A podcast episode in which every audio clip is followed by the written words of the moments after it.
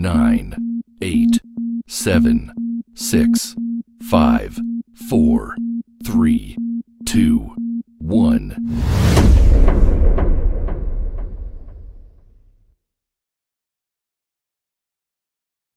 What's up, y'all? It's your girl, Lady Miz, and you are tuned in to From the Ground Up Productions. And today we are interviewing the legendary DJ Clientele from the West Side. So stay tuned and keep us locked.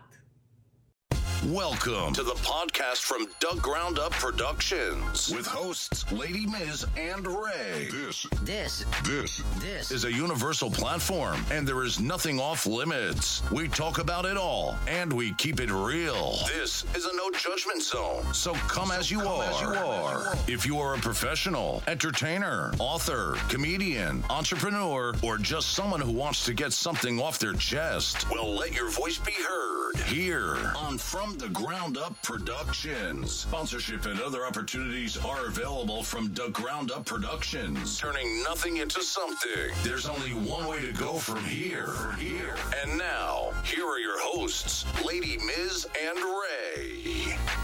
Yeah, yeah, y'all. What's good? We are back in full effect. Happy Monday. It's your girl, Lady Miz, and my co host. What?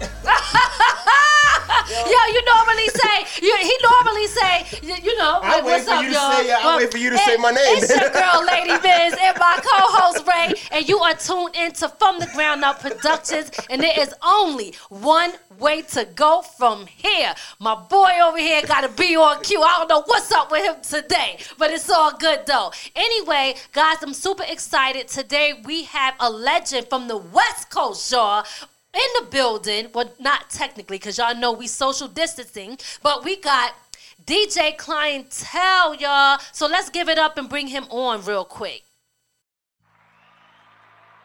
All right, all right. Welcome to the show, brother. Today we have DJ Clientele from the West Side. How you doing, brother? What up? What up? How you doing? All right. Chilling, chilling. How you? All right, all I'm right.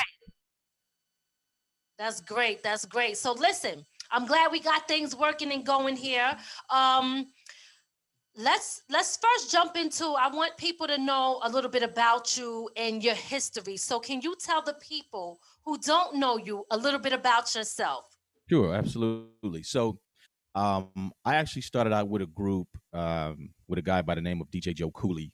Uh, we had a, we had a, a DJ crew back in the day in the in the '80s uh, called the Invasion Force. You know, kind of copied off of, uh, of course, Soulsonic Force. You know, we're from the West Coast, they're from the East Coast. Matter of fact, I hit up uh, Mr. Biggs one day. He's a real good friend of mine, and I told him the story. I said, "Hey, man, you know, we we when we were back in the day, we were kids." we started this group, man. We called it the Invasion Force because we wanted to be like Soulsonic Force so bad. He just started chuckling and laughing, but he was honored at that. So we started out with that DJ crew back in high school, going around, you know, getting little get um, parties, backyard boogies, whatever we can get, and um, you know, we started to build a reputation. And then afterwards, um, I joined the, the World Class Wrecking Crew. Um, Okay. I won contests and and you know the rest is history with that. That's with Dr. Dre and DJ Yella and, and Lonzo, all pre NWA. You know, a few years before uh, they came out and they Oh. formed uh, formed NWA. So yeah, that's where I started. Okay, okay. So you're saying when you joined the Wrecking Crew, that was pre that was before NWA? Yeah, um, because initially the Wrecking Crew was a, a DJ crew, just that. Got and uh, when, when I joined the crew, Lonzo had been looking for a, a rap artist, so he was holding a series of contests uh, over a series of weeks. And a friend of mine encouraged me to get into the contest because we would go up there to watch DJ Yella do his thing. Okay. And so Lonzo had announced, "Hey man, next week we're going to have this hundred dollar, you know, rap contest. You know, bring your best rhyme skills, come on through." So me and a friend of mine named McKinley, we worked on a routine all that week. And so that that day of the contest, he called me and said, "Man, I, I can't make it. You know, you you're going to have to uh, just do one of those routines you do with Joe Cooley." So I was a little disappointed, but I still went and uh, got in the contest and I won. oh, and- nice. Okay. Big ups to you. Hey. It was- it was those eight, eight mile moments, you know, that type of thing. Yes. So- Yes. So Lonzo asked me he called me in. Uh, he said, "Hey man, come on back on Wednesday. I want to talk to you uh, about joining the, the crew." I said, "Well, I'm already in a crew, but that's kind of cool. But this dude still ain't paid me my money yet. So let me go on Wednesday, go get my money." He said, "Yo, you better get up the, you better give up the cash. We ain't trying to hear that. I hear you." exactly. So so then um I went up there and I saw the skinny kid, you know, on the turntables. I guess he was practicing or mixing or whatever. Okay. And I recognized him from junior high school, and that was Dr. Dre. So I said, well, if he's in it, then it's probably something cool because we were friends back in junior high school. So I said, yeah, then I'm gonna go ahead on and talk to my other guys and my other crew because we were mainly a DJ crew, but Lonzo was asking me to make records, which was a whole different, you know, whole different level. So I'm like, yeah, okay, I'm down with this.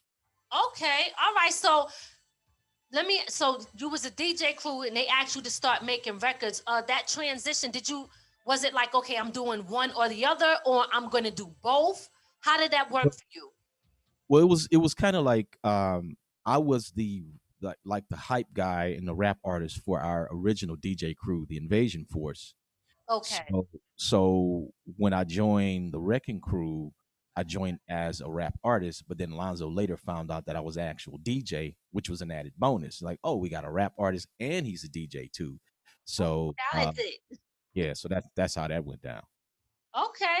All right. So I, I like that, you know, you have many skills and you're not just a hip hop artist, you're also a DJ, but you're also an educator and you're also an author, right? Yes. Okay, so let's let's go into, you know, the history of that. Um when did you write your first book? So I actually wrote. Uh, it's funny you asked that question. Um, some years ago, I wrote a children's book. Oh, uh, really? called- yeah, it's called The Speaks, and it's available on Amazon uh, and stuff like that.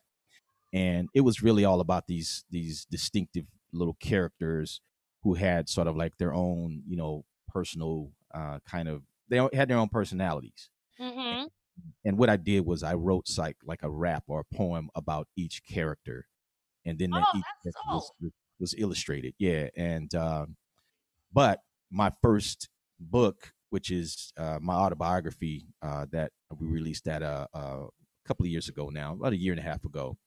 You know, it's called uh, you know DJ Clientele. Actually, it's right here. Uh, this is it right here. Hold it up for us. Yes, let us see that. Absolutely. Yes, actually, I did see that. Yes, yes, yes. So let me ask you real quick. Let, let's go back real quick to the children's book. What was the name that you say of that book? And is that available still too? yeah it was it was really meant to kind of uh address kids who sort of were loner types you know and and kind of had uh their own distinctive personalities where people may get them wrong or or misunderstand them you know so i kind of made i wanted to make the book to kind of give them some confidence you know in themselves and let them know that even though they're unique they're special so that's that's what that was about That's really good. Now, did, what is the name of it? Well, the, the question was, what is the name of that book? And is it still available for people to get? Yeah, it's called The Speaks, and you can get it on. Uh, it's available on Amazon. You can buy it there, purchase it there, and it's actually too. Um, I believe it's still in um, animated form, where like you can go buy it electronically and you can flip through the pages and stuff like that from there. Oh, Okay. nice, nice. Yeah, I mean, listen, I know that might have been, um, you know, a, a while back, but those books are still very much needed, especially for kids today. So, you know, I hear it, it building confidence, and also it sounds like it's very relatable to a lot of kids too. So this that definitely, um, Yeah, I was about to ask that. What what made you decide to write a book like that for kids? You know, uh, well, um, I'm an educator, you know, as well as as being a hip hop artist and, and producer and, and rapper. Um, I've I've been an educator now for what 20, 25 years, um, and I worked at every level, and I actually hold a, a clear level, clear you know level two California teaching credential, and uh, in addition to you know the master's degree in education and stuff like that. And it's always been something near and dear to my heart. What happened was uh, while I was still with the Wrecking Crew and in college, a teacher had approached me about working on a project with her. And I, initially, I, I never had really thought about using sort of like the medium of rap to teach. Okay. But he approached me about that project. I'm like, yeah, sure, I'll try it, you know. And so we, we kind of put together this a series of sort of learning um, pieces to help teach reading, you know, to to kids. And later on, I found out that she was actually using it also to to teach adults. So that was kind of cool to, to know that, you know, that that work was yes. put into that form. So um, that that inspired me, you know, to to be an educator, you know, to to to help teach as well. Because I mean, through the medium of rap, I always thought that we could disseminate information, right? And that's one thing Absolutely. that we talked about a lot with Wrecking Crew, and particularly when when Ice Cube came along later on, and and uh, I was a mentor of his, and so that was just something that you know it just kind of naturally, I, I kind of fell into it naturally. So, So you know, and it's it's good you know seeing black male teachers because we don't see a lot of those in our community. You know, it's normally not, and I, well, I I- guess it all depends on what community. Oh, well, in in the black community, it's not too many. You, it's most of the times it's you, you we don't see our kind teaching us, or, or our people teaching us. Put it, let me put it like that, and they don't Yeah, know how That's to. unfortunate. That's unfortunate because I believe kids need to see us and identify with people like them uh, to to to have a level of engagement and trust and um, just just a level of comfort. You know, knowing that there are people who grew up like them, came from some of the similar places that they came from, and um, are in a in, in a position that they are in. You know, in a professional uh, teaching position or a professional position to where they go, wow, if, if he or she can do it, then I can do it too. Right. Absolutely. Absolutely. So let me ask you this. You said that you were a mentor of, of Ice Cube? Yeah. How did that come about and what was that like? Oh man, funny story. So uh, Sir Jinx is Dre's cousin, Dr. Dre's cousin. Okay. Back in the day, people, you know, this generation may not know that instead of having one laptop and maybe a couple of Bluetooth speakers attached to, to rock a party, uh, you had to bring crates of records. You had to bring you know, speakers and, and faders and crossovers and mixers and EQs and all kinds of stuff, turntables, and the stuff was heavy. Yeah, it That's was work before the work. Required uh, a, a a group of people, you know, almost like moving each time, moving you know from a house or moving in in and out of a house. So we had, uh, you know, we had a lot of people around us in our crew, not just the four guys you see on album covers and stuff like that. Wrecking Crew consisted of a big group of, of folks, and Sir Jinx was a part of that group. And so he would always be, you know, bothering us about this little, you know, crew they had. They was still in like, you know, junior high school, whatever. Man, y'all gotta come check us out. Y'all gotta come check us out. So um finally one day, I think it was a birthday party, it may have been Ice Cubes, and uh he convinced me and Dre to go to this birthday party, not realizing that it was a setup. So we went over there, they had the turntable set up, they had the microphone set up and all of that. Jinx immediately jumped on the turntables and this, you know, this kid with a Jheri curl jumped on the microphone. This other other skinny kid jumped on another mic and they start performing. Okay. And- Yeah, and so what I noticed was the kid with the Jheri curl, uh, he had some fire. He was he was he was doing his thing, man. And and uh so I pulled Dre to the side and I say, man, you know, we gotta work with these kids. You know, they they, they got something here. You know, let's let's do something with them. And Dre was like, nah, man, we ain't got time for that. We ain't got time for that. So finally I convinced him and we pulled him into our little uh, demo studio and we started working with him and cutting stuff with him and I started working with Ice Cube on on you know how to how to rap how to rhyme how to put you know lyrics together um how to what was the etiquette in the studio uh what what what's important about you know technique and emphasizing you know things like that and then i started working with them on their stage performances as well so that's that's how i became a, a mentor when when he became a part of the the wrecking crew family That's nice. So you already had that teacher skill in you from the beginning. You know what I'm saying? That's what I'm Yeah. talking about.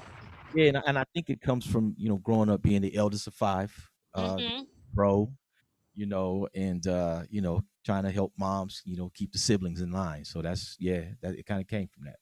Was Ice Cube Nice. easy to mentor? Yeah, very. He was he was um first of all, he was already talented, you know, beyond measure. and and I knew that, and I, I could tell from the beginning. You could tell when when when people are going to you know be, be be successful. He was so enthusiastic, um, so eager to learn. He soaked everything up like a sponge, Yeah. and he was really intelligent, smart dude, you know. And so he reminded me a lot of me. That's like was like, yeah, we got to work with these kids. Um, so um, yeah, you yeah you could tell from jump that he was uh, he was easy to work with. Big shout out to Ice Cube. You know what I'm saying? That's what I'm talking about. He's definitely doing his thing, and um, like he's definitely a, a leader in the community and with the people. Uh, we we just love how they brought hip hop to another level with standing up for our people, and it, we we're on the East Coast, so we had we had our um Public Boogie, enemies. Public Enemies Yeah, yeah. and Boogie Down Productions and stuff. And then we had our NWAs on the other side. So it don't matter because we all in the same gang, right? it don't even matter. You know what I mean? But we all going through the same thing, just in different areas. But it- it was nice to just have all of the people. Uh, well, all the different artists that were speaking up for us through music. That's what I really love about that, you know?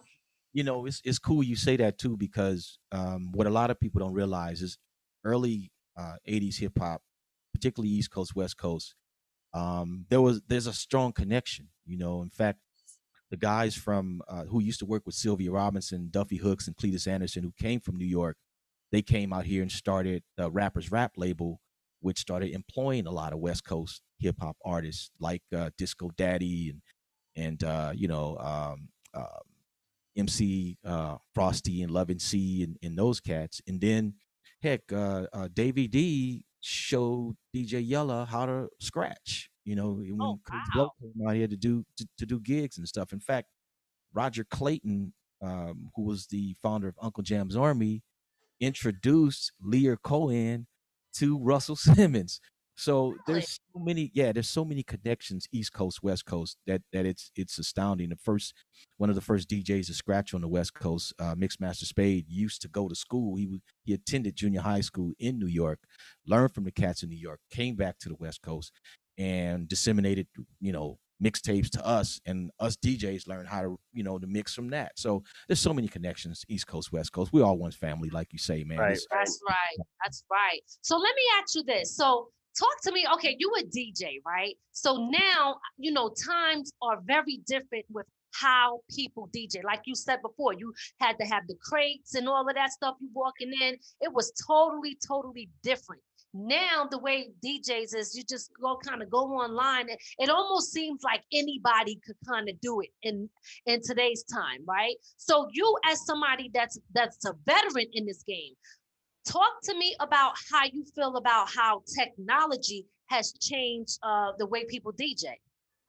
you know so it, it um i have two opinions about that Uh, Okay. one obviously i'm all about you know creating an egalitarian society right Mhm. and and sort of making sure that you know the barriers to entry are broken down people have access you know to to the technology to the information and to, you know to enhance society as a whole However, it is also important, equally as important, for us to hone our craft, to learn the craft, respect the craft, know the history, understand it, appreciate it, because um, it's it's not just about you know the money.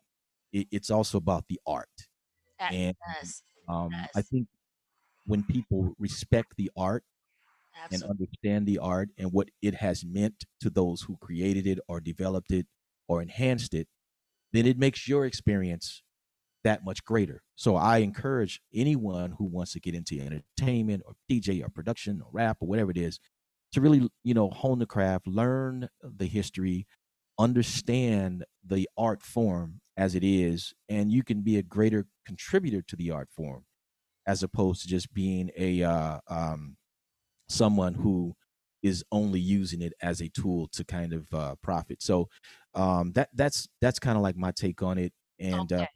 Because I've worked with you know um, folks who created innovative sort of machinery, you know, in in the art form to enhance it. Because we got a lot of blowback even in the beginning as DJs when we were you know sampling or scratching, you know, using certain records and you know musicians and, and and artists were like, yo, they're not real musicians. They don't, you know, they don't play any instruments. They're just, you know, taking our stuff and repurposing it. But the reality of it was is that you had to have an ear first to to even find those those gems and pieces and and, and sections of music to utilize. And then secondly, um, you know, a lot of us are musicians. I'm a musician. You know, I'm coming from a family of musicians, so I took offense to that.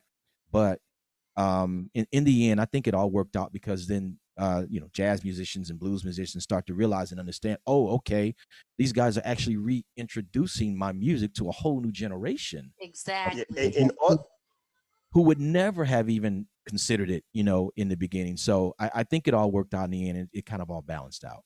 Yeah, you also Absolutely. you also help them in the end make money because of, of a copyright. You know, That's right. a lot of them. That's right. That's right. Uh, Absolutely, absolutely, and that's a good point. I'm glad you broke it down like that, um, because you know a lot of people say, well, you know that they look at these these cats they on here, they just got the little laptop and you know they DJing and they don't they they don't even really know how to scratch. You know, it's a lot of different things because when you think about how when like you said when it, you're creating a different culture in a way, right? It's still the same, but it's like the culture really understanding how this all really came about. The reason why people love it and want to do it today is because of what somebody else did before them. You know what I mean? So yeah, you you're building on that foundation. You know, first you create the foundation, absolutely. and then as and, and as long as the foundation is strong, then you're going to build on that foundation. Um, I, I embrace technology. I embrace the future. I embrace things that happen that are innovative and new. So, and and I encourage you know my my fellow DJs who who came up with me who can tell those you know eight mile in the store in the snow stories and stuff like that Mhm. to to not necessarily discourage the the button pushers and and you know the folks like that but to encourage them to understand what we went through so that they can have a better appreciation for what they do now Mm, absolutely. That's good. Absolutely. I gotta give you some claps for that. for sure. That's good. That's good information, good knowledge, and um a good message for the people, uh, for DJs that's coming up now. Because again, that that and what that does is what do they call it? Bridging the gap, right? Bridging the yeah. gap. Absolutely. Now, Because let's- it's inevitable. i mean it's it's going to happen They're, you know th- things are going to change change is the only constant right so it's going to happen so uh you either embrace it or uh you know you you get left behind Yeah. absolutely. Eventually, the DJs of today will be considered older. Their their technology will be considered old the way they're doing it now. You know, so uh, exactly because they- they'll be talking you know 20 years ago i used to Right. right. you know, you just gotta like think of a song or think of a mix and it happens. You know, who knows, man? times be changing, but yes, you do got to embrace change. Um, now let's get back to your other book that you Sure. wrote that you just pulled up there. So talk to us about um that book, the name of it, where you can get it, and what it's about. Sure. So it's um, DJ Clientele, the autobiography, essays, and writings of a modern day Renaissance man. And you know, it, yeah, it's that second half sounds a little, you know, uh, self centered, but I'm really not. But I, I, I was inspired actually to write it from a conversation I had with Ice Cube on the set of Straight Outta Compton. You know, I kind of had some stories and ideas in the back of my mind, but I came to him and I said, "Hey, man, you know, I want to thank you for you know you and Dre for putting this movie together because I think it's really great that that it's time that you know people kind of see what's going on on the West Coast." And he said, "You know, man, you know, I'm really doing this because I want to open the door for other people to tell their stories too." And that little light went on in my head, like ding, ah, there you go. I need to go ahead on and, and sit down and and uh, write this book. So I wanted to do that. I wanted to set the historical record straight. I wanted to make sure that any gaps in the history or any gaps or in, in the story were sort of filled in, at least from my perspective. Because, you know, Straight Outta Compton is a cool movie and I'm glad they did it. But there was an there was at least an eight to ten year history that happened even before that. Like some of the stories I'm telling you now about, you know, uh, Ice Cube and the Wrecking Crew and the origins and stuff. Right. So that part couldn't get in there because obviously you can only tell so much of a story in two and a half hours. There's a lot, a lot of history of, you know, 30, 35 years of, of history. So um, it was important wow. to me anyway, personally, to kind of set that historical record straight and and be able to give people who wanted to go deeper into the story. I wanted to make sure that um, those gaps were filled in and and we told the whole story and made sure that you know we gave people who wanted to go deeper into the story uh, the information. So that's that's that was why I was inspired to really do it. Okay. And um, you know, it, it's it's worked out really well, and it's been well received in terms of uh, the story itself. People were congratulating me, and a lot of folks were like, "Okay, well, when are we gonna see that movie?" I'm like, "Oh, hold on." but, but you know, I, I have been approached by a couple of production companies, you know, uh, about the idea of actually doing turning the book, you know, into a feature. Uh, Lonzo also has a story uh, that he's telling with his book, uh, Not Without Alonzo. And so when you start to sort of compare these notes and put these things together, you get a really rich and full sort of perspective on West Coast hip hop, um, the, the the most dynamic groups that sort of rose above because there's a lot of groups and we we encourage each other through friendly competition well sometimes not so friendly but mostly friendly competition Okay. and and and it sort of helped for us all to be better as business people as professionals you know as artists Nice. Now, nice. w- were you a part of the Straight Outta Compton? Did you have any involvement in Straight Outta Compton? Um, other than well, from a cursory view, yes. Uh, when they were putting together sort of like the research, and um, they were approaching, you know, some folks about wh- what was where was this location and why and who did what where and stuff like that. So we were involved um, in the, on that level of helping them sort of put together the research and sort of tell that story because obviously, you know, you know, there are gaps in memory and and Right. you don't always remember everything. So um, I know that Yella had been approached. I had been approached, you know, um, to uh, sort of help fill in some of those gaps, other than you know the interviews and documentary stuff that people had already seen. Okay. Okay. So how your book is pretty much um, giving the history before Straight Outta Compton, right? And filling in, like you said, those gaps. How you know people have you know memory issues, right? In today's time, how did you remember like all of that stuff? Like, do you keep certain like notes, records, um, or videotapes or certain things? How did you remember everything to be able to write that? You know, I I used to keep a diary uh, a long time Oh. ago, until DJ Unknown told me, man, don't don't write stuff down, man, don't do that. But Why not?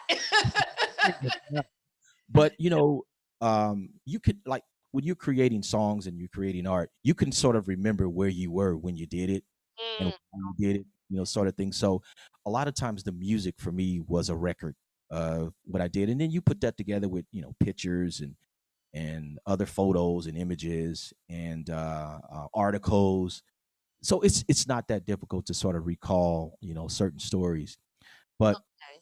I would say that writing the book, and my advice with anyone who's going to write a book, it, it, it takes consistency.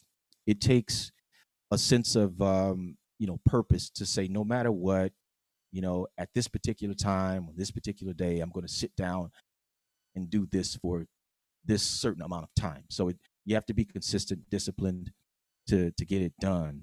Because I know there are a lot of people who have stories to tell, and they want to write a book, but uh, they either you know make excuses like, well, I don't have the time, or I'm too busy, or my work, or whatever it is.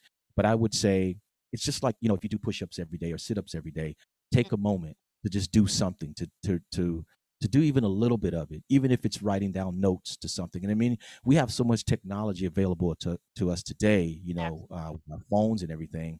You could literally um, use that or utilize that as sort of like your your you know, personal secretary to you know put down or jot down or just speak a lot of notes into it and then sit down and put it together. So it was a it was a um, an exercise in in discipline for me. Plus, man, reliving a lot of the stuff and recalling stuff in your head, you you'll be surprised. You know the emotional effect that it has on you. and one of the other things that I was able to do was travel to some of the different places to kind of to jog my memory as well. The housing project that we grew up in, um, the uh, some of the the the halls that we performed at, and, and, and the dance spots. Some of them not even there anymore, but just going to those locations help Mhm. kind of uh, you know help us with it. Remember. yeah. Oh, okay. All right. Yeah, because I know, you know, I, I guess, yeah, I can understand as when I was writing my first book, um, it's like reliving those moments all over again, and then you start to remember. So I, to- I totally get it. Um, I didn't have a diary. I guess my book was my diary. But so, what'd you do with that diary? Did you get rid of it? Did it have some deep, dark secrets in there? You know, um, I still have it around. here. oh, you do? Okay, so yeah. that's like the golden. Okay, that's like the black book then. somewhere, you know, maybe in a safe. Who knows? maybe I'll bury it in a in a like a like a uh, time capsule. Oh gosh, yeah, right. you Yeah, never know. Yeah, I you don't want never that falling into the wrong hands. well, we don't know that. So let me ask you this: When, as a DJ, you're going around, you know, you're going to different places, you're touring. What is the craziest story that you could remember uh, when you were doing all of that? What What is like the wildest story that make you say, "Oh my God, I can't believe like I, I did that," or, or I've been through this, or I was there? Yeah, well, okay. So he's gonna be mad at me for telling this story, but uh, I'm gonna tell it anyway. Um, so we we started touring, and we were in California. We had this gig we had to do, in I believe it was Stockton, California. Okay. And so we did the show. We performed, me, Dre, Yella, Alonzo, and, and whatnot. Um, and we went back to the hotel. Well, um, a few young ladies followed us back to the hotel, and uh, one one of the young ladies uh, followed DJ Yella back. And so, you know, he he, um, yeah. So anyway, wait, wait, wait, wait, wait. There was too much of a pause there. I feel like you got to fill in the blanks. I don't know if this is PG or not, but anyway, um, it's not PG. We give it to a roll off from the ground up. Let's, it's okay. he had relations with the with the young lady, but then all of a sudden, we start hearing stories that the the uh, the uh, sheriffs were, were on the way uh, to Oh, uh, oh. to it. And so we like, what the hell's going on? So we hurried up and gathered all our stuff together, you know, and and and you know, packed our suitcases and and, and uh, jumped in the uh, jumped in the van and uh, got on up out of there. So come to find out later that the young lady that Yella was with was the sheriff's daughter. And yeah. Oh Lord, no, not the sheriff. You know we got to duck now. oh my goodness. Man, we just in the nick of time, boy, because he was he sure wanted to talk to us, man. And, I and bet. luckily, I think it was one of the security guards or somebody from the club that tipped us off. And uh, yeah, we, we got the heck up on out of there, man. But yeah, it's just stuff like that that, that went down. The sheriff's daughter. Okay. Have you ever had any story with any time where you felt like, you know what, this is not what I want to do anymore? Never. You know, what? that's that, that's a great question, man. Um, because I've always been so passionate about you know performing in art and and and just you know um making art for art's sake and and helping hopefully you know have people feel a certain way that I've never I've like I've never wavered on that. And uh because I think for me it, it, it's about the connection you know that you get with folks because I, I just believe that um there's there's a level of good in in all of us and you can reach people and and affect them in ways um if you're doing something positive you know if you're doing something that that that that they can relate to you know i mean it may not always have to be positive it be just something they can relate to you know where they're at. So so it's it, that's why i've never really wavered on that. And you know growing up you know me and, and my cousins we used to when we went to our grandmother's house every weekend we would uh go in a room and practice like a, a routine for one of our favorite groups and we come out and we perform it you know in front of the family so it was just that type of thing you know our black folk you know yes, yes, of course.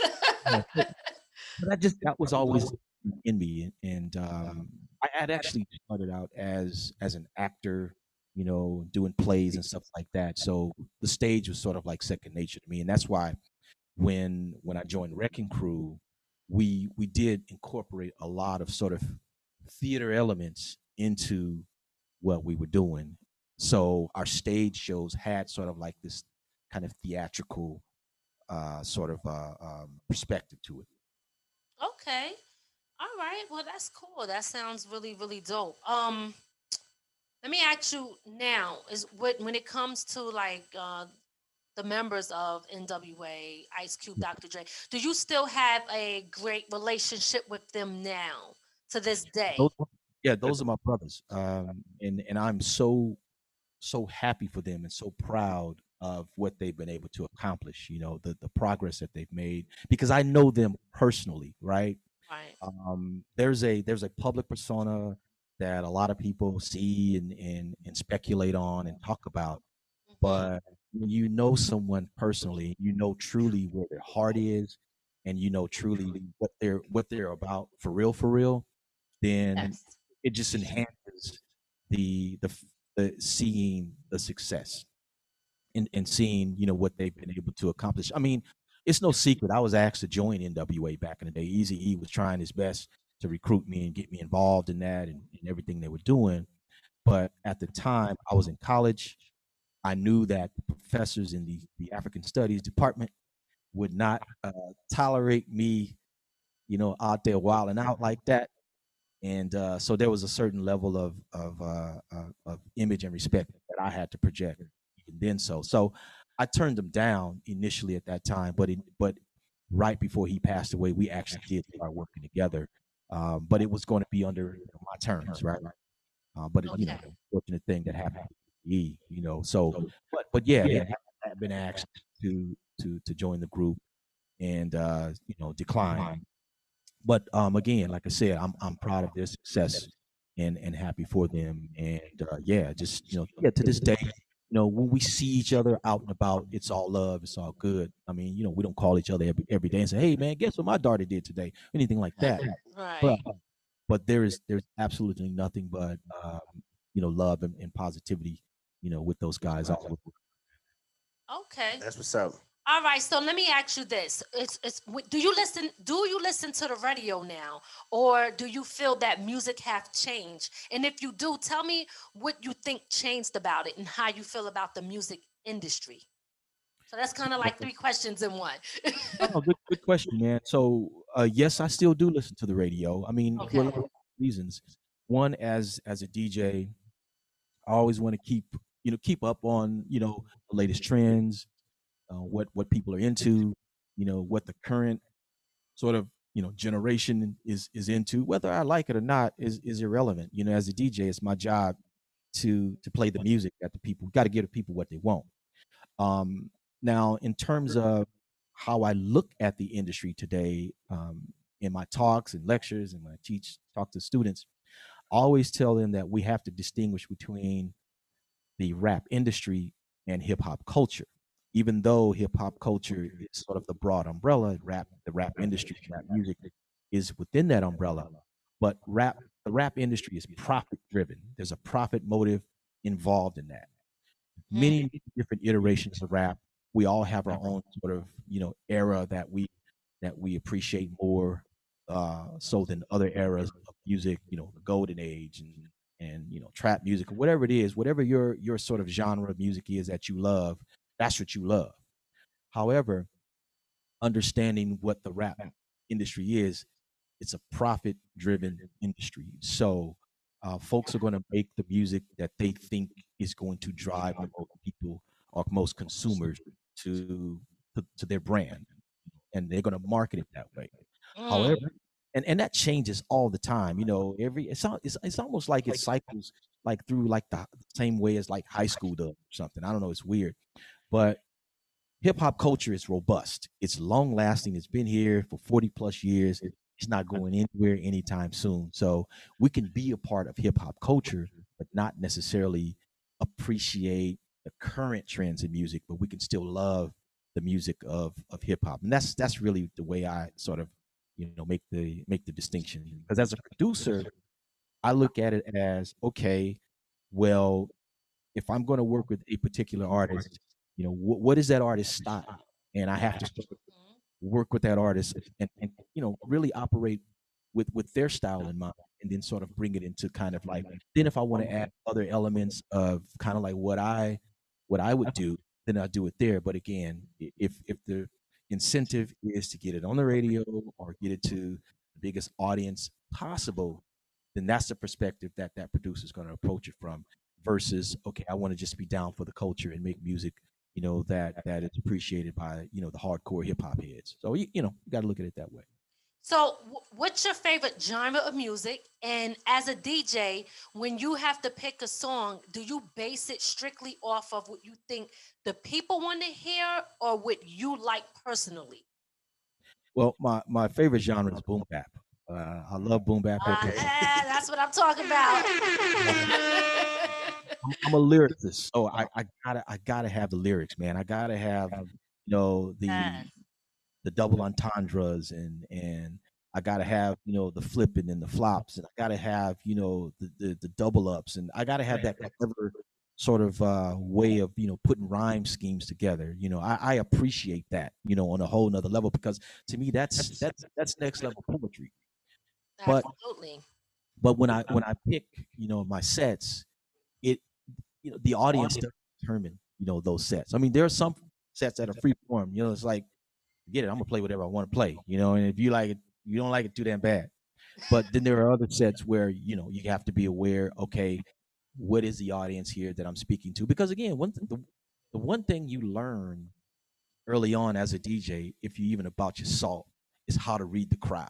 You know, how to Mhm. how to figure out what they are into and what they're rocking to and what they're gonna you know you know vibe out to. So that's that's kind of like the way I, I approach that. But um, yeah, good, good question, man. And do you get your your energy and vibe? Does it come from how the crowd is? Like if the crowd is just like, do you feel like, oh God, I'm not really into this? Or do you feel like it's my job to really just make them move? Like where does your energy come from when you're DJing? It it depends, you know. I mean, I'm all I love music. Like you know, music. I listen to everything Mhm. from from classical to baroque to you know uh you know to Scott Joplin, walk and and you know jazz and of course R and B and, and, hip hop, you know rock, country, everything. And I and you know I find elements of good in all of that.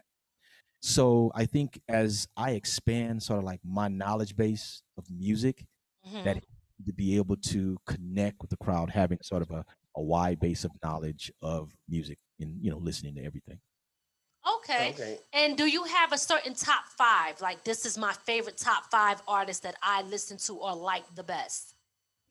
Wow. Um, see, I'm gonna make somebody mad. If I, I- you know, I know so many people, and and I, you know, I admire, uh, you know, so much music. So it's it's very difficult for me to say a top five in terms of of just in general. But I will say this: I have a a top five of uh, artists that I m- admire because one, I know them personally, and two, I consider myself friends of theirs, and three, uh, I sort of uh, ad- admire their style. So Melle Mel, uh, okay. man, you know Kool Moe Dee, uh, Right. yeah, um, R- Run DMC has always been, you know, at, at the top of my list, you know, in terms of that. Um, on the, uh, you know, on the West Coast, you know, man, I, I got a few, but I'm just gonna go with my man Ice T because again, I know him, you know, personally, and and then, uh, then I, I would say um, OutKast. So that that's just like off the top of my dome. There's so many more. Yeah, yeah. Right, like, I know, know that's like a hard question because you gotta like uh, you feel like you gotta pick, and then you then sometimes when it's over, you're like, done. I forgot this person, or I should have said this one. Yeah, leave somebody out, and they're gonna be mad yeah, at. be like, hold up, you forgot about me. What you saying? I'm the top five, you know. again, that's just off the top of the head. So you know, I Yeah, it, yeah. it tomorrow. But yeah, I, I would say that. So let me ask you this question. Who you are today. Now, you always seem to have been a very intelligent, educated brother that was very, you know, skillful and um, smart and all across the board. what would you say now, or what do you know now that you didn't know before that you would say to your younger self, like, I could have done it this way, or I'm glad I did it this way? You know, I, I would. My my mother and grandmother would always tell me that I had a soul, and uh, I didn't realize what that meant until later on in life because I was able to avoid a lot of the pitfalls that I saw other people sort of fall into, a lot of the traps that they had fallen into based on the decisions that they had made. But hey, I listen, man, I was I was raised raised by some strong black women. I mean, they didn't tolerate no mess, but at the same time, if you, you know, stumbled and you know, kind of kind of tripped a little bit, they pick you back up, dust you off. Boy, you better get on back out there and make it happen. Yep. So so I appreciate that. But you know, I, I would say to my younger self now, just you know, man, you know, stay the course, believe in what you believe in, you know, uh, live your truth, make the best of what you can. Don't you know, don't don't try to um, emulate or imitate anyone else. You know, find your lane and and stick to your lane because who you are is unique. You got value, you have worth, and uh, nobody can take that away from you. And The one thing um, that I'm proud of that I was able to do is pursue an education because that is the one thing nobody can take away. They can take your car, house, your clothes, all this other kind of stuff. But the one thing that that that is a value that no one can take away is an education. So if you are in a position to do it, man, get an education. You know, and and uh, I, I encourage that. That's what I would tell my younger self. Okay, all right. Now, speaking of education, um, I, I believe you said you're getting a PhD. Yeah, I'm pursuing a PhD in education and and uh, of course organizational leadership. So um, yeah, we're working on that. We have a um, a few more few more years to go, but uh, it's uh, it's coming along really well. Um, there's a lot of work involved, a heck of a lot of writing, not writing in terms of like you know, raps and music, but uh, a lot of research and a lot of writing in that area. But yeah, it's a lot of it's it's um it's something that I wanted to do. I've always wanted to do for a while, and um, now have the opportunity to do it. And I was actually really inspired not because of you know what happened with the pandemic and everybody being at home. I actually started before that, but what really kicked off for me was the death of of Kobe Bryant. And uh, you know, listen, you only live once, and uh, whatever your dreams are, whatever your goals in life are, you know, don't hold back. Got to pursue them. That's right. That's right. Yeah, that was. Ooh, I think that was the start of that whole year, just going downhill. Like we just everybody felt that everywhere. Yeah, Uh, that was. It was. Ooh, and then we just had the anniversary just uh recently um, Yeah. of his death. So rest rest in peace to Kobe Bryant and his daughter. You know, we got to remember his child too. You know, um, a lot of times, of course, you know everybody know Kobe Bryant. He had he had his baby girl on there, and there was other families and other lives that were also Yeah. lost on that plane too. So rest in peace to everybody that lost their life on that plane. Um, what was I gonna ask? Um, I had I, I just totally went in because I started thinking of that, and that that that just like frustrated. Oh, the pandemic. Um, you say you were writing before that, the pandemic. Has this pandemic affected you in any type of way? Rather, it was um affecting you in a negative way or in a positive way. Did it did it affect you where like it, it stopped you from being able to do things, or did you find yourself like I have so much more time to be able to do it because I'm not distracted? Yeah, uh, um, Kendrick Lamar had, I think it was a line he uh, quoting him. He said something about being an extroverted introvert. So I, I think it, it turned a lot of us into introverts. But those of us who found ways or find ways to be creative, we sort of find those, you know, those nooks and crannies. It it it probably gave me more time to focus and more time to just, uh, um, you know, make sure that the things I wanted to take care of that I was taking care of those things because you know when you're when you're working and you're out there and about you know doing your thing with people you get so busy you can be distracted and Yes. some things can get neglected but I think what if if you we were to find if I was to find a silver lining you know in the cloud of this pandemic is that it gave me an opportunity to sort of sit down and and really get some things done, get some things out of the way that I wanted to get out of the way. Now, other things came up because um, I found that during the pandemic, when once people discovered Zoom, uh, it, it made you a whole lot more accessible. But you know, you just have to pick and choose your times, you know, to to do those kinds of things. But you're more in control of that than than anything. The one thing I do miss being Mhm. in this pandemic, though, is the the human connection and being Yes. able to be around people and and, and in the space that they're in to, to sort of uh, that. I mean, it's one thing to to do it through you know sort of a virtual world or or, or whatnot, but it's a whole different you know sort of level of engagement when you're pursuing it around people with people. I mean, we are social animals. That's what we are as human beings. Right. We, we love the interaction. I mean, that's how we've survived all these years, being able to interact with one another in close proximity. So that's the one thing I do miss um, about it, though. Absolutely, me too. Like, I mean, that's serious. I, I was playing my son. Well, I have one too now. The Oculus uh, virtual reality glasses and everything, and and it feels so real. But it felt so good to be in there because it made me feel like, okay, I'm somewhere else now, you know. And it's just the point of being somewhere else. And I was actually playing poker with real people in other places. I had no idea, but it's just that connection with other people it definitely feels good so although you you know everybody needs their time to themselves and we love our family we i still like to socialize with other people and connect with other people i think Yeah. that definitely is something that we all um need um so let me just ask you you i know that you said you didn't write this song but turn off the lights right let me just play that um talk to us about what part you played in this song here. I don't know if you well probably ain't gonna hear it, but we do when we edit it. So some of the music we did at the game, um, that was part of what I did. Um, we had actually done a song, a love song before that, or a slow song uh-huh. called Lovers. And we kind of based that off of uh, a group called The Floaters. And they had this song called Float On. And Okay. so we wanted yes. to be different. You know, back look, back then in hip hop, it was really important to stand out, to be different, to not be a biter, right? That was the term it was called. You There can't go.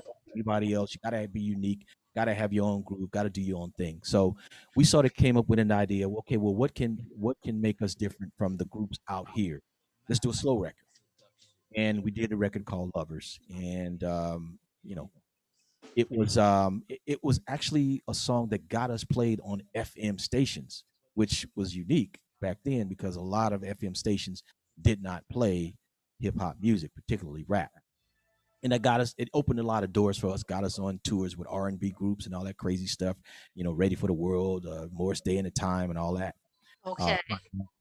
so so that that was so the the second song um turn off the lights was sort of uh, an extension of that of that record as well so some of the music that was in uh um, turn off the lights uh was was music that i had, had composed Now, nice. when you when you speak of biting now back then, and you hear music today, because almost everything you hear today sounds the, the same.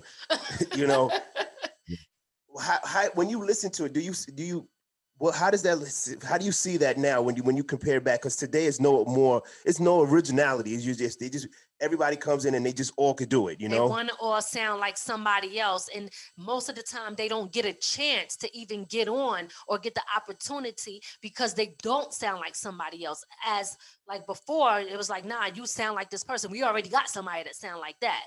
Yeah i, I agree. Listen uh originality to me is is so important. Um however you know listen to be real and to be honest um copying has gone on since the beginning of time in terms of music right there was a term uh, called there's a term called fifth noting where artists even from back in the day would take a song listen to it and they would sort of fifth note or change the bass the last note of a bass line or a couple of notes on the melody and or change just enough of it to get away with that song not being an exact carbon copy. Right. pre- Yeah. All right. So that's been happening. But today is way different. It's it's literally blatantly just kind of like taking an entire song and the beat, the melody, the music, everything, and and just kind of you know repurposing it to where it's like okay, no originality, or taking a an, an app or a package that is just free kind of packaged music and dropping some lyrics or whatever on it to say that oh this is original. It's not really original. It's it's it's just kind of formulaic. And uh um i mean that's why i was going back to the whole thing about you know learning your craft honing your craft and and pursuing it as as real as a real art form versus just going oh i can make money off of this. Let me hurry up and slap some stuff together. It's Right. kind of disingenuous Absolutely. Yeah, I, I I think the biggest problem with that is is if you're gonna you're gonna take somebody's whole thing, at least pay homage to them. Say, hey, this is where it came from. You know, so a lot of a lot of the people that do it today don't do that. They just like, oh, this is mine, and they for, actually forget the person who actually did it. Straight plagiarism. And- and the- yeah, no, you're right, and there's a lack of integrity there. I mean, as listen, as as a researcher, as a PhD student, all the writing that I'm doing, it's extremely important that if I get information from somewhere, I have to credit that person. I gotta cite that reference, right? I gotta tell you where I got it from. You know, that idea is not mine. It's not original to me. I'm only using that source material, right? So you're right. I agree 100%, man. If you're if you're if you're copying somebody, at least give them credit for it, or at least put them you know, put them on the the the publishing. Give them their publishing. You know, um, don't just take their stuff and and don't just steal it and not not give them credit for it. just Important. jacking it, jacking it. They just Yeah. jacking it. So, um, all right. So we covered, you know, talking about your music, you as a DJ, you in the industry, you as a, um, well, we did touch also on you producing as well, um, and you writing a book. Tell everyone where they can get your book from again, and where uh, people can go to support you and everything you have going on. Sure. So you know, I'm I'm pretty big right now on Instagram. You know, in terms of you know usage of it. So they can go there at DJ underscore C L I underscore N underscore T E L, and uh, I have to make that distinction because, as we determined, there's a few other Cli-N-Tels out there after the fact. Um, But you they- are the original, so they are the ones that have, you know, they need to cite that. They need to say, I got it from you. You know what I'm saying? my, my man already had this name, but I'm just, you know, I'm just, you know, yeah, they need to do that. Um, the book is available at uh, Amazon, uh, DJ Cli-N-Tel, the autobiography, essays, and writings. Also at Barnes and Nobles, they can get it on their website, uh, the Barnes and Nobles website as well. Um, it's it's being used in some of the colleges and universities around the country. Nice. as source material for you know their music and hip hop classes, and uh, they can also get it my website cli.n dot cli dash n dot del dot com. They can get it there as well. Uh, although I would encourage them to go through either Amazon or Barnes and Nobles because it's actually it's not cheaper in terms of the, con- the consumer, but it's actually cheaper. It's actually better for me if they go through those services as opposed to going through my publisher or the the, the person I have the actual publishing deal with because they take a little bit more money out than Amazon and Barnes and Nobles does. So Right, Okay. right. Okay. All right. Um, don't forget the other book because we can't forget that. That's still a good book we should put Yeah. out there and promote. yeah, So the let's Speaks, and they can get that at Amazon. Yeah, the Speaks. Speaks, speaks, and that's a children's book, and that was your first book, correct? And, And they the can get are that. a group- they're a group of, of, of characters that, uh, again, like I said, they're marginalized characters that, um, you know, have have and value. All right. Okay. And you, as a DJ, and your music and production can be found. The music, Yes. Absolutely. So, so um, I mean, a lot of the stuff is available uh, that I've done over the years, various platforms, of course, you know, Spotify and um, Apple Music and and all of those different places. But um, I am, I do have a sort of a SoundCloud account where what I'm basically doing with that is a lot of experimental stuff um, because, again, I, I like to operate in many different genres of music, not just the rap and hip hop world. Although that's like my priority, that's my first first love. Okay. I love hip hop, but then you know we do some EDM stuff, we do some electro stuff. Oh, nice. Um, we we have another group called um, it's a long name. Um, it's Cosmic Microwave Background Radiation. That's the name of the group. Oh, that's a long name. That's a long. Say that again. Microwave Background Radiation, and uh, or CMBR, and we do a lot of uh, experimental kind of stuff, uh, a lot of ethereal music, and, and even some pop stuff. So you know, it's it's just different things we're doing. Um, we're actually I actually just finished a project with um, Little Easy E, Easy E's son, uh, nice. 95, who is one of the most sought after guitarists in rock. Um, uh, Rachel Bolan from Skid Row, and Ryan Cook from uh, Kiss, and Oh, uh, wow. Okay.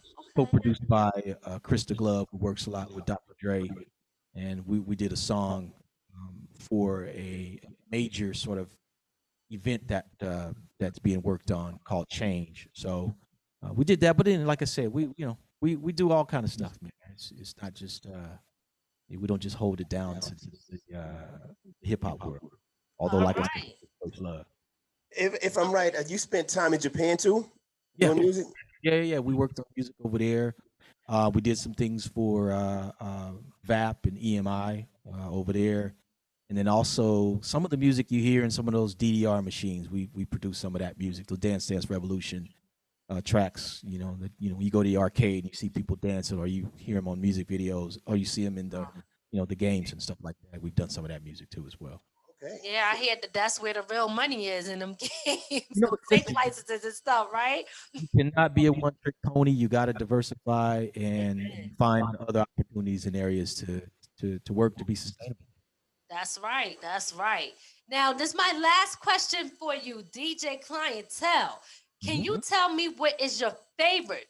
What is the your favorite project that you worked on? And do you have a favorite? Um, um that's sort of thing. I, everything I've done, I like it. I know that's sort of a, a, a, a cop out answer, uh-huh. but the reality is, yeah, I, because I try to put, you know, my I'm 100 percent in everything I do, whether other people appreciate it or not. You know, that's a different story. But um, I try to make sure that everything that I do that goes out, coming from me, coming from my soul, is is something that uh, I, you know, I've given my all and, and did my best at. Um, and then whatever else happens after that is, you know, it is what it is. All right. Okay. Well, that's what I'm talking about. So every day, all of them is a favorite. That's what I'm talking all about. good. It's but you know, I, listen, I, I loved working with with uh, different people over the years. Okay. I would say my most formative time or, or funnest time, where it really just wasn't about the business, was the early early days. World class Wreckin' Cru, Doctor Alright. Dre, DJ Yella, Lonzo, Ice Cube, all those guys. You know, working on stuff with them when it wasn't about just about the money. That pressure wasn't there. You know, but um, it was it was about the fun. You know, so that's I would say that was one of the most funnest times for me. Okay. All right then. Well, listen, we want to thank you so much for coming on to the show. Big shout out to the West Side. Um, big shout out to you. Thank you for all that you do. Thank you for being a teacher and an educator and educating us also through music. I think that's just so dope. And you can touch many different um age brackets. You know what I'm saying? When you do it like that, you can touch so many people, which is really good and needed. So Yeah. please again tell us. Oh, I'm sorry. Go ahead. No, just man. Shout out to the Universal Hip Hop Museum, Rocky Bucano, Kurtis Blow, uh, Konzo, all those guys over there, man, that are putting together this museum in the Bronx, birthplace of hip hop, where it's going to be happening, man. And and you know, uh, we've been you know proud. I've been proud to work on that uh, project for the last five years. You know, with with my like I said, my East Coast brothers and sisters, man, and and put that together. Something for hip hop, something for the culture, where we can preserve the history of the culture and for generations to come. But anyway, I just wanted to shout out to them too, man, for what they, for everything that they're doing. Absolutely, absolutely. Thank you so much. Um, it's a blessing to be able to have that and for, for a hip hop museum to be able to come. And that's his stomping ground. He's from the Bronx. So I know he's totally excited about that. um, but yeah, so again, we want to thank you. Um, and, and please give your social medias again and tell people if they want to reach you, how they can find you. So, like I said, yeah, the best place to hit me is on Instagram. That's DJ underscore C L I underscore N underscore T E L. DM me, you know, or whatnot. Um, Facebook, I kind of, you know, I'm there and hit and miss. But like I said, Instagram is is is really where if you want to reach out, you know, that kind of thing. And uh, of course, you know, my website, cli-n-tel.com, you know, there as well. So yeah, man, it's all it's all good, all love. All right. right. Well, listen, guys, we're about to be out, and we want to thank you for tuning in to From the Ground Up Productions. It's your girl, Lady Miz, my co host, Ray, and we want to thank you, DJ Cli-N-Tel, for coming on the show. And we look forward to seeing you again, brother. You have a good night. You too. Thanks for having yeah. me. Y'all take care. Good night. All right. Peace. From the Ground Up Productions is introducing our new segment, Tea of the Week. This is from the Ground Up Productions. The Tea for the Week by Boss Lady.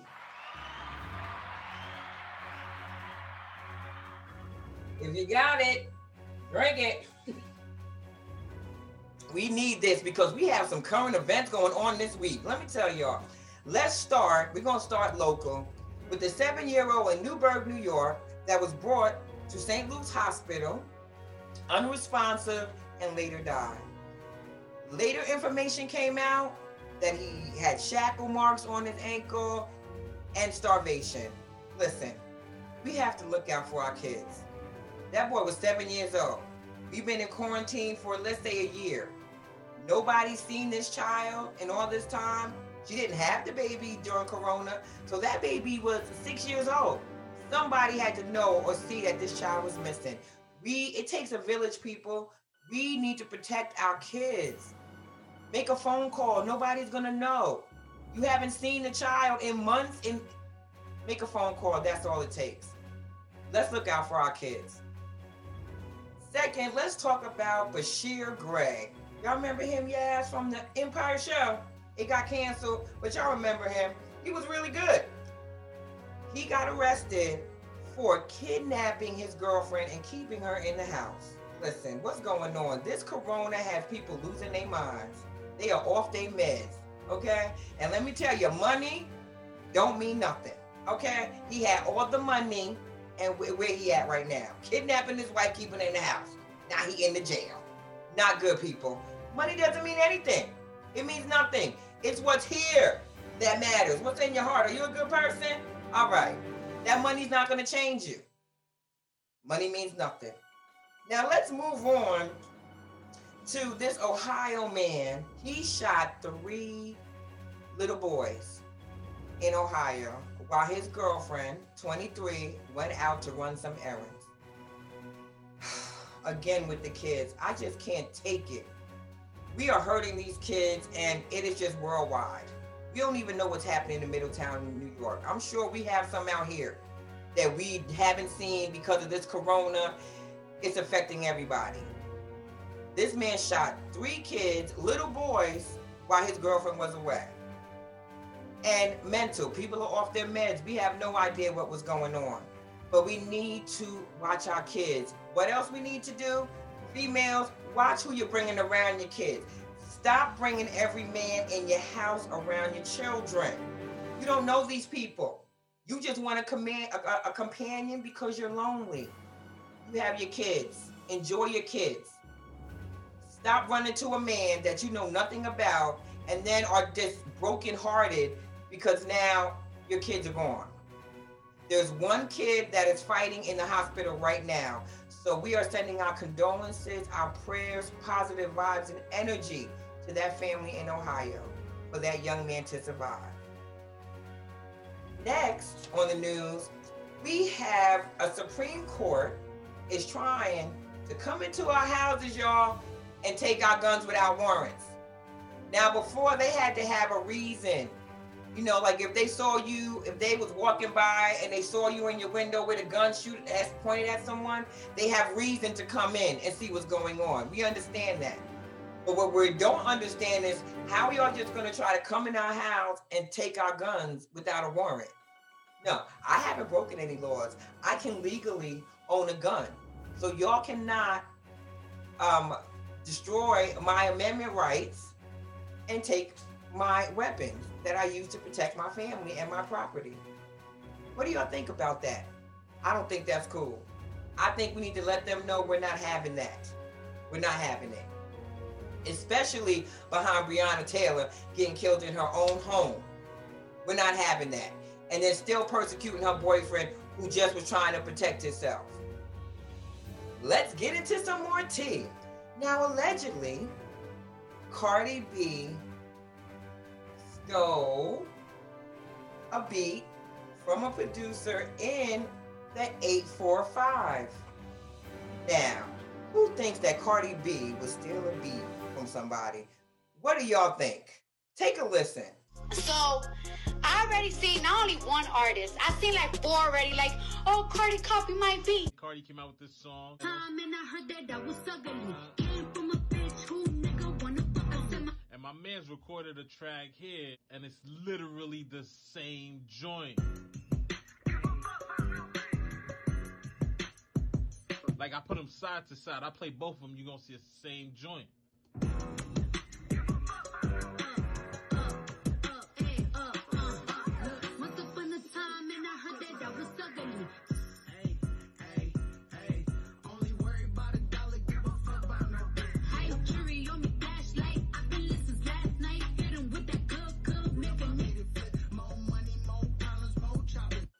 Y'all think about that? Hmm. Tell me. I need some feedback. Let's talk about this for a minute. Now, I want to wish everybody a happy born day. Okay, please enjoy your days. You made it. Enjoy it. Brianna Kim, mwah, happy birthday, baby. Don't forget, Monday is President's Day. So the kids are off of school. Some of us are off of work. So enjoy that time. Please, everybody, remain, be safe, six feet. I know we want to go out and we want to party and we want to see our family and friends and we want to hug because you know Boss Lady love to hug. I'm with the hug. Mm, I'm with it. But right now, I got to hold back with that right now. I just got to hold, hug my daughter. Come here, Mariah. Got to hug you. Okay? So hug your loved ones that's living with you right now. Soon we'll be back to normal people and it will get better. It will get better. Well, this is Boss Lady, and I'll see you next week with some more tea for the week.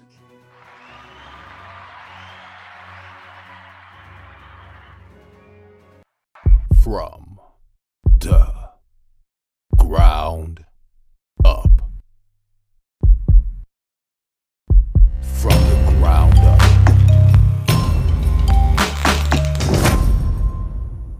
There's only one way to go from here.